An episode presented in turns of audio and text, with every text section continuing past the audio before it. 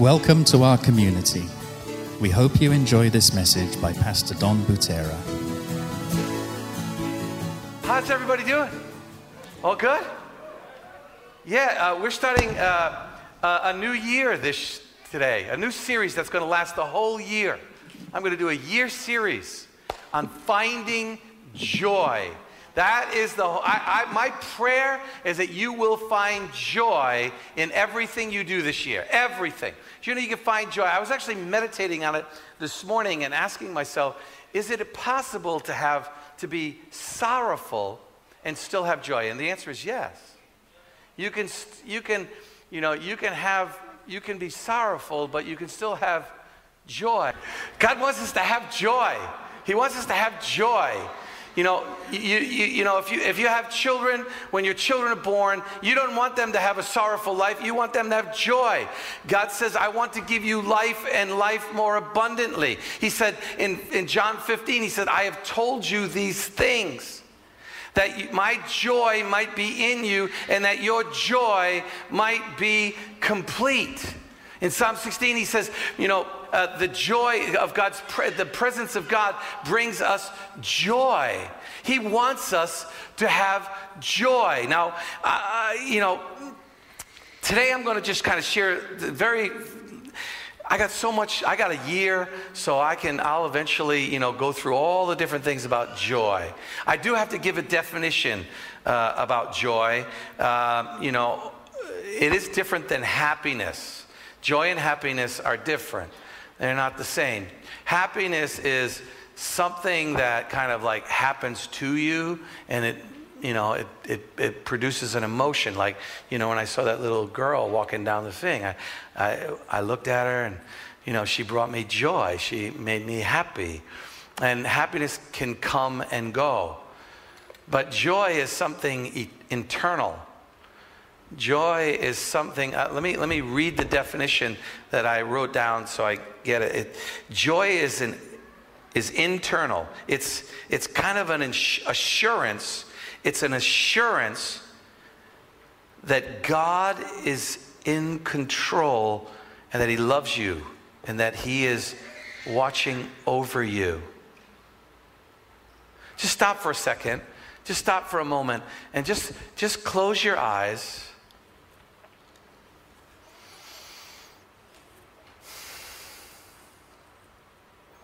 And I don't know if you have this place. I have a place inside me that I go. The Spirit of God cries out, Abba, Father. I know He's there. I know He's with me. I know He hasn't left me. I know He loves me. I know that even though I have problems, everything's going to be okay because He's with me. I don't know about you, but doesn't that bring joy? It brings, it brings, it, like joy and peace are very close. And, and it brings this, like, kind of this calm waters inside your heart. And when you have those calm waters, it kind of doesn't matter what's happening on the outside. So, like, I've said this before, um, you know, happiness is kind of like, like a, a thermostat. You know, thermostat sits on the wall, and when, a, when it's hot out, it rises. When it's cold out, it goes down. It is dictated by what happens on the outside of it. Whereas joy, when you get a hold of joy, joy can be like a thermostat, not a thermometer, but a thermostat. A thermostat sets the temperatures and says everything to the outside, this is what you will be. And it exerts power out to change, you know, the atmosphere. The atmosphere is changing now. For the Spirit of the Lord is here. See, when the Spirit comes in, He's like a thermostat. He changes the atmosphere. Joy will change the atmosphere of your surroundings because you'll have this peace and this, this, this assurance inside. And today, I, I just want to share uh, three things that I know that probably you've been through over the last couple of years. Three things that like rob your joy. Three things that rob your joy. Next week, we're going to talk about the joy of the Lord is your strength. And the week after that, we'll talk some more about joy. And the week after that, we'll talk about finding joy in relationships and friendships and things like that. We're just, I'm in no hurry. I like joy. How many want joy? You want joy? How many want joy? Okay, all right. Uh, reach over to the person next to you, shake them, say, Have joy! It doesn't, I, am not sure that works. Doing it that way works. That's a good way. Stand up, show how everybody how you're doing it. Stand up, show everybody. Yeah, yeah. that's how you get. That's how everybody gets joy. You know, that's how you get joy. Um, you know, there's a, there's another way you can get joy. I'll show you another way you can get joy. This is this is another way you can get joy. I know. I know you love me. This is another way you get joy. I, that's how you can get joy. You get joy, you share it, you know?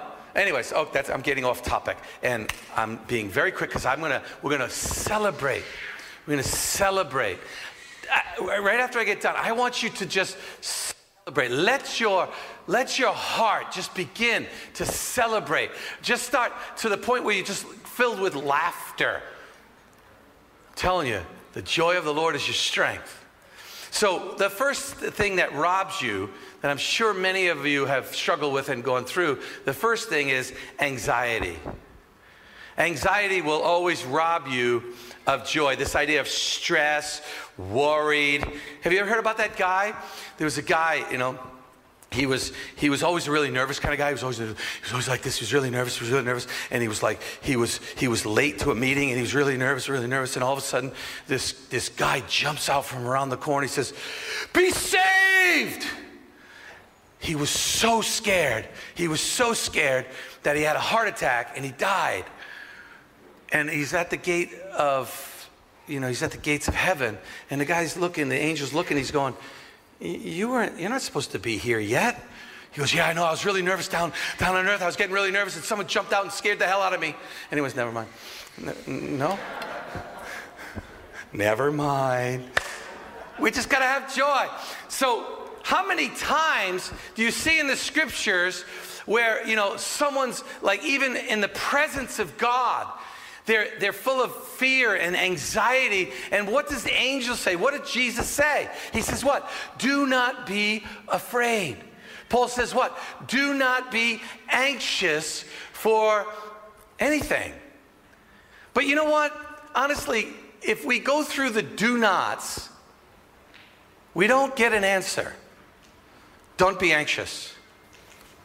Don't be afraid. Uh, all right, yeah, but I'm still stuck now because you haven't told me, like, you told me what not to do, but not what to do. And I'll be honest with you that, that uh, the Bible says, don't worry about tomorrow. Yeah, thanks. Okay. But what do I do? And a lot of us think that uh, if the problem goes away, so we're anxious about something, we're nervous about something, we're afraid about something, and all we say is, God, take that problem away. And we think if that problem goes away, then we'll have joy. No, it didn't put anything in you by taking something away. About a about maybe 10 days ago. Uh, if you were here, you know David, uh, Pastor David spoke last couple of weeks. It was really good. His wife, they both, both of them are widows, and they're widows in two different ways. Um, he didn't tell you the story, but since it is public, and he did say, I know I could share, he went out running one day. He went running, he was, at, he was traveling, he went out running. His wife was in the hotel room, and he got back, and his wife died had had a heart attack and died. Like, doom. He went through the story. And then Paula, his wife, they, they, all of a sudden, her, her husband was acting kind of funny. They went to the hospital, and he found out, she found out that he had brain tumor. Nine years. This man was a man who uh, could do, uh, she said she, he did 700 push ups a day. He was like a kind of a, a big time body guy, and he used to do 700 push ups a day. And he went from, from being such a healthy man, and, and he was actually a lawyer who actually presented before the Supreme Court of the state. Very smart guy, to a guy who was totally unable to do anything, even talk. And she took care of him for nine years. And she was devastated. She said she got to a place where she's, God, I can't live like this anymore. She was filled with anxiety and fear and everything. And finally, God spoke to her and said, I'm with you. Trust me. Nothing in her circumstances changed. She continued to take care of him. She said, but everything inside her changed. Because, see, what you have to understand is joy Eh, uh, and, and getting rid of anxiety is a choice. Did you know you can choose to trust God? You can choose to have joy. You can choose to have joy. One thing my mom was really good at, she was really good at this. She, she, I don't know how she did it, but I guess I, it kind of carried over on me. She like, suddenly all these people would come over the house and she wouldn't have any food or whatever. She would never get upset, never get it. She'd go, okay, we'll figure it out. And she just stopped whipping up some spaghetti and trying something else. She didn't, she just chose, instead of to become filled with anxiety and filled with fear, and she chose to find joy somewhere in something. And I'm telling you now that if you have anxiety, the first thing that you need to do is you need to choose to trust God. You need to choose it. And when you have anxiety, you're getting robbed of joy. You choose to trust God and you choose to say, you know what? I'm going to find joy in this situation. And then Paula began to tell us story after story of all the beautiful miracles that were happening all around her and her husband during this time that she never saw before. But because she chose to trust God, she chose to see, say, God, show me yourself all around. And she began to see God everywhere in everything. If you want to get rid of anxiety, don't think that if your bank account increases, then you'll be okay. You'll have joy. Don't think that if that problem goes away, then you'll have joy. Choose joy now. Choose to trust God now, in the middle of it. By the way, once you choose God and you choose to trust Him and you find joy in the difficult times, in the good times, joy is easy. So don't let anxiety ruin your joy. Choose. You know, Jesus said, uh, or God said, and, and, you know, I know the plans I have for you plans to prosper you, to give you hope and a future. Second thing, I'm going to be really quick here. Second thing is that'll rob you, and, and it's so funny uh, that, you know, uh, Carol, she shared that. She said she got a word, so, you know, she came up. I said, You share. And um, you know how how relationships holding on to offenses holding on to hurts will rob you of joy. No doubt about it. Holding on to offenses. I like what this verse says.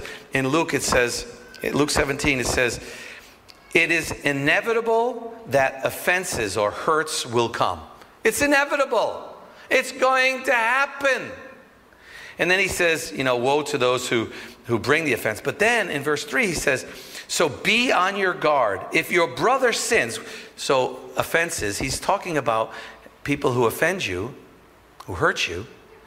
If your brother sins, rebuke him. If he repents, forgive him. If he sins against you seven times a day and returns to you seven times and says, Forgive me, or I repent, forgive him. The remedy of these offenses and things that are robbing your joy is forgiveness. You know, and, and Carol said, don't judge. I think the best thing to say is this way the things that people have done to me, I'm sure if I re- research my life, I pretty much have done a lot of those things to others. And I want forgiveness, so I should forgive. Let it go. You know? Why don't you give Why don't you give a balloon to Elsa in Frozen? Why don't you give, him a, give her a balloon? Because she'll let it go, let it go. Let it go. Let it go. Holding on to it doesn't do anything. You've heard that expression, you know, revenge and, and this, this, this, this hurt that you hold on to, and you want that other person to, you know, get their due, get what they deserve. Is they say it's like drinking poison and hoping the other person gets sick. Let it go. Just forgive. Love like Jesus loves you. Forgive like Jesus has forgiven you. If you let it go, you'll see, you'll feel a weight lift off you and you'll be able to find joy. You'll be able to find joy. And again, just like I said about anxiety is a choice, forgiveness is a choice. And I'm going to give you one more, and then I'm going to share the last one, and I'm going to have the worship team come up. You choose to forgive. And when the feeling of unforgiveness comes up inside you, this is what you do shut up. Sorry. Uh, shut up, emotion. I forgive them. Say it out loud, even. Shut up, emotion. I choose to forgive. You don't think Jesus had emotion when he was on the cross? You don't think he said, Shut up, emotion. Father, forgive them, for they know not what they do. The more you do that, trust me, the more it will go away, and the more you will begin to sense a freedom and a joy inside of you. I'll never, I, I have this one situation, I, am not going to go into it long time, uh, but a man who's, oh, he was so close to me. And usually that's where it happens. Psalm 55 says it. It says, if it was an enemy, I could deal with it. If it was just someone who was just, I didn't know and they hurt me, it wouldn't be no big deal. But it was you, my closest friend. It's always the ones closest to us that hurt us the most. You know, and, and I remember I had this friend who really stabbed me in the back. And for six months, six months, and I've said this before, six months, I just struggled with him. Man, I struggled with him. There's nobody here, don't worry. But I still struggle with all of you. No, I'm. And I was worshiping the Lord one night, and God spoke to me, and He said, Donald, relationships are more important than hurts. And I began to forgive him, and I said, I had such freedom. To this day, he's never apologized to me. But you know what? I love him. When we can get together, we have dinner together. I love who he is. I love him. God has shown me all the beautiful things He is. You know? Let it go. Forgive. The last thing unmet expectations. Oh, that's a killer. Proverbs 13 says, Hope that is deferred or unmet, hopes that are unmet, make the heart sick, but a dream fulfilled is like a tree of life. Unmet expectations are a killer. You know, placing your trust in others and then they don't come through. They let us down. Defining, another one is defining uh, like what God will do. Like if I do this, God will do that. You define what that is, how God will bless you. Every time you define how God will bless you, trust me, you are setting yourself up for unmet expectations. Because God knows what's best for you and He gives you what's best for you. You know, just like your mom gives you vegetables when you want dessert. Yes, I don't like vegetables either. Thinking that, thinking that if I do, uh, you know, if I do good and I do all the things God wants me to do, life will go smoothly and be successful. That's a lie. That unmet expectations. It'll, it'll, it'll kill you. It'll kill you. I just want to share three things that you can expect in 2022. Three things that you can expect. These are guarantees. You can expect God's presence in your life. I will be with you always, even to the end of the age. Where can I go? Where can I escape your spirit? I can never get away from your presence. If I go to the top heavens, you are there. If I go down to the grave, you are there. If I ride wings in the morning, if I dwell in the furthest oceans, there your hand will guide me and your strength will support me. You've been guaranteed. You don't you will never get unmet expectations knowing that God's presence will be with you always. Number 2, you can expect that God will give you strength to overcome anything. Anything. Anything. The joy of the Lord will come in you and give you strength to overcome anything. He promised. He said, "No temptation." Out of First uh, uh, Corinthians chapter 10, 2 Corinthians, First. It's one of those Corinthians back in the book there somewhere.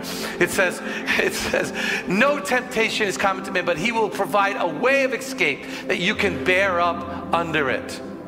He promised that. And then number three, assurance of everlasting life. That you're going to live forever and ever and ever and ever and ever in a much better place than here. Woohoo! These present sufferings are nothing, nothing compared, nothing. We got eternal life, baby. We got eternal. I don't know about you, that gets me excited. We have eternal life. I remember one Christmas Eve, we were at this small church we used to go to when I was a kid all the time, and they had different preachers over the year, and this young whippersnapper preacher, this is a true story. He was gearing up. I could see him coming for the, you know, coming in for the big punch about what Jesus will, you know, give you. And, and, he, and he's, and with Jesus, you can have eternal life. I mean, life. You know, you're gonna, you can expect that God will give you eternal life. If that doesn't make you celebrate, I don't know what does. So choose, choose to trust God. Choose joy. Choose to have joy. You know, look look at things and see God in them even in the midst of the mess. You know, choose choose to uh, not be afraid any longer. Say, God is with me. He won't leave me. Choose that. You can choose that. Choose to forgive and let it go. Be like Elsa. Be like Elsa. Let it go. Maybe you need to sing that song to yourself. I'm not going to ask you guys to sing that song. But, you know, let it go. Just let it go. Why, why are you carrying it? Aren't you glad that God let your sins go into the sea of forgetfulness? And finally, eh, you can expect, but make sure you expect the proper things, not the things that will break you and disappoint you. Don't put your trust in men, put your trust in God. Trust, He's going to be with you. Trust that. Amen?